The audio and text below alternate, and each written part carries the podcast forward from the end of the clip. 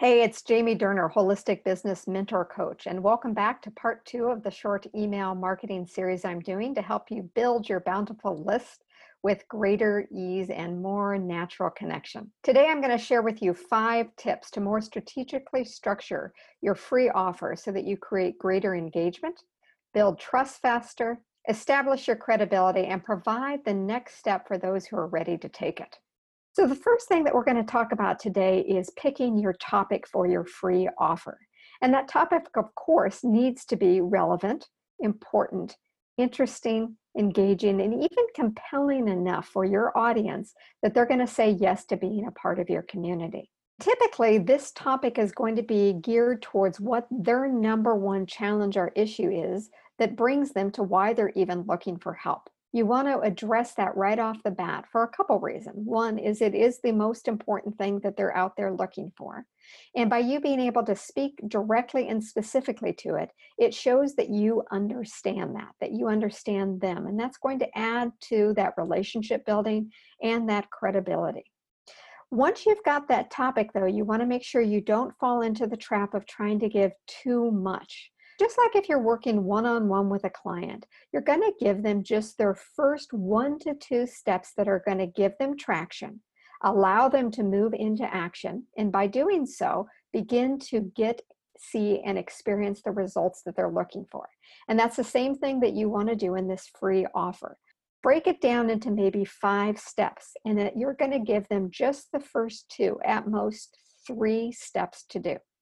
Tip number two is within this content, you're not just giving away information, you're also helping them understand you because they're not just buying your program or your services, they are buying into a relationship with you. And the most unique factor in what you have to offer is you and all of who you are your background, your experience, your mission, your inner why, and who you are about what you do.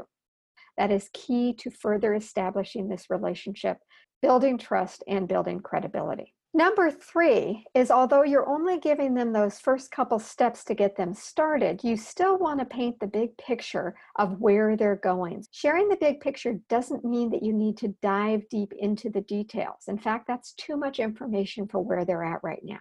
You also want to avoid staying away from too much of going into the process of what you do to get them from point A to point B. Because ultimately, they really don't care about how you do it. They just want to know that you know how to do it and that you have the ability to get them there.